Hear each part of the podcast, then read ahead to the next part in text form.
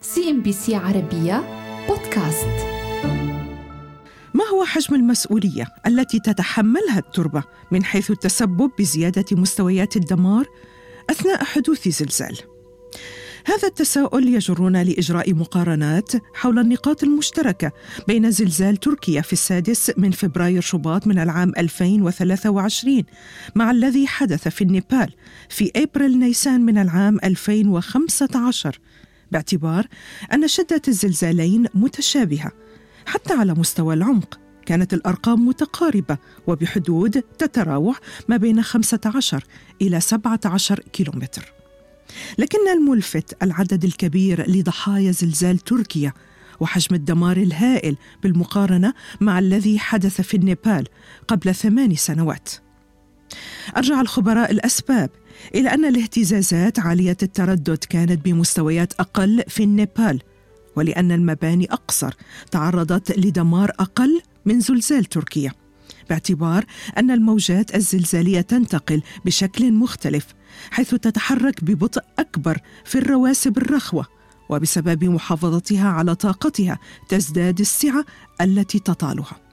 أي أنه كلما اختلفت تضاريس المنطقة جيولوجيا تتشتت قوة الزلزال بينما مع القشرة الصخرية الصلبة الواسعة الامتداد فسوف يتردد صدى الموجات ويمكن أن تسافر لمئات الأميال.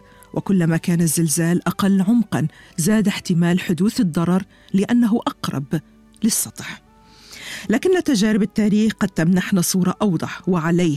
لنعد بالذاكرة لعدة عقود إلى الوراء وتحديدا إلى زلزال هانشين في اليابان في يناير كانون الثاني من العام 1995 الذي وصلت شدته إلى 7.3 درجات على مقياس ريختر.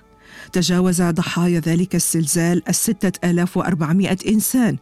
طال التدمير كذلك الطرق والأبنية المكتبية بيد أن المفاجأة أن برج المعبد توجي الذي يتألف من خمسة طوابق بقي دون أذى. وبالرغم من أن الزلزال أدى لانهيار عدة أبنية عدد طوابقها أقل من ذلك المعبد وفي ذات المنطقة. الملفت بالأمر أن الأبنية الحديثة المبنية على أسس مقاومة الزلازل لم تصمد ونجا بناء المعبد الخشبي القديم جدا. وتبين بعد القيام بعدة دراسات أن الدعامة المركزية هي التي أبقت البناء سالما. أصل تلك الدعامة من شجرة هيونكي التي تعود للعام 600 ميلادي التي ساعدت هيكل المعبد على التماوج بحركة مشابهة لحركة الثعبان مما منع انهياره. أي أن اعتماد المرونة أمنت السلامة للبناء وليس الكتلة الإسمنتية الثقيلة. وعليه نرى أن الأبنية اليابانية التقليدية ركزت على فكرة المرونة مع تضافر عدة عوامل أخرى في مقاومة هذه الأبراج للزلازل منها كون البناء مصنوع من الخشب وشبيه بالمكعب إضافة للدور المهم لأطراف السطح الواسعة. يشير خبير الإنشاءات في جامعة طوكيو جين ساتو. بأن المبنى لا ينهار. إذا كان بإمكانه امتصاص أكبر قدر ممكن من الطاقة الزلزالية من خلال ما يسمى بالعزل الزلزالي. أي أن تثبت المباني والهياكل الإنشائية على حوامل تتحمل الصدمات أو تمتصها بأسطح بسيطة التكوين لدرجة أنها مجرد كتل من المطاط بسماكة ما بين 30 و 50 سنتيمتراً. وبسبب التاريخ المديد من الزلازل المدمرة في اليابان يوجد في ذلك البلد بعض من أكثر المباني مرونة بالعالم بقدر يجعلها تصمد في وجه الزلازل. والسر هو في مقدرتها على التمايل عندما تهتز الأرض من تحتها. وفي مبنى سكاي تري في طوكيو الذي يعد من ضمن الأبراج الأعلى في العالم. استخدمت التصميمات المعتمدة على المعابد التقليدية المعروفة باسم باغودا أي أن يكون هناك عمود مركزي مرتبط بصمامات زلزالية يمكنها مجتمعه امتصاص الطاقة التي يولدها. الزلزال وفي إطار متصل يشير الخبراء أن المطلوب بالحالة المثالية أن يكون المبنى متناسق ومنتظم بقدر الإمكان بمعنى أن يكون لكل الطوابق الارتفاع نفسه وأن تتوزع الأعمدة على شكل شبكة تفصلها مسافات متساوية. لكن بالمقابل تشير أغلب الدراسات بهذا الخصوص أنه نظرا للطبيعة غير المتوقعة للكوارث الطبيعية.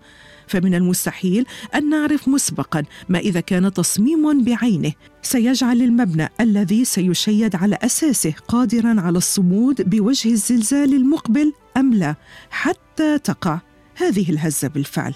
لكن يمكن ضمان تخفيف المسافة التي يمكن للمبنى المرتفع أن يتحرك بها حيث تأخذ الدراسات بالاعتبار أن المباني المرتفعة تتحرك بمسافة متر ونصف لكن إذا وضعت صمامات على مستويات علو معينة في كل طابقين فسيكون بالإمكان تقليص الحركة إلى مسافة أقل بكثير ما يمنع حدوث تدمير المبنى الموجود فوق قاعدة البناء. وبالعودة إلى زلزال السادس من فبراير شباط المدمر في جنوب تركيا. لابد من التركيز على التعلم من الأبنية التي بقيت صامدة في الوقت الذي انهارت بجوارها مبان بكتل مختلفة أي أن الأبنية الناجية قد تحمل بعضا من الإجابات لتلافي خسائر البشر والحجر. جراء كوارث الطبيعة.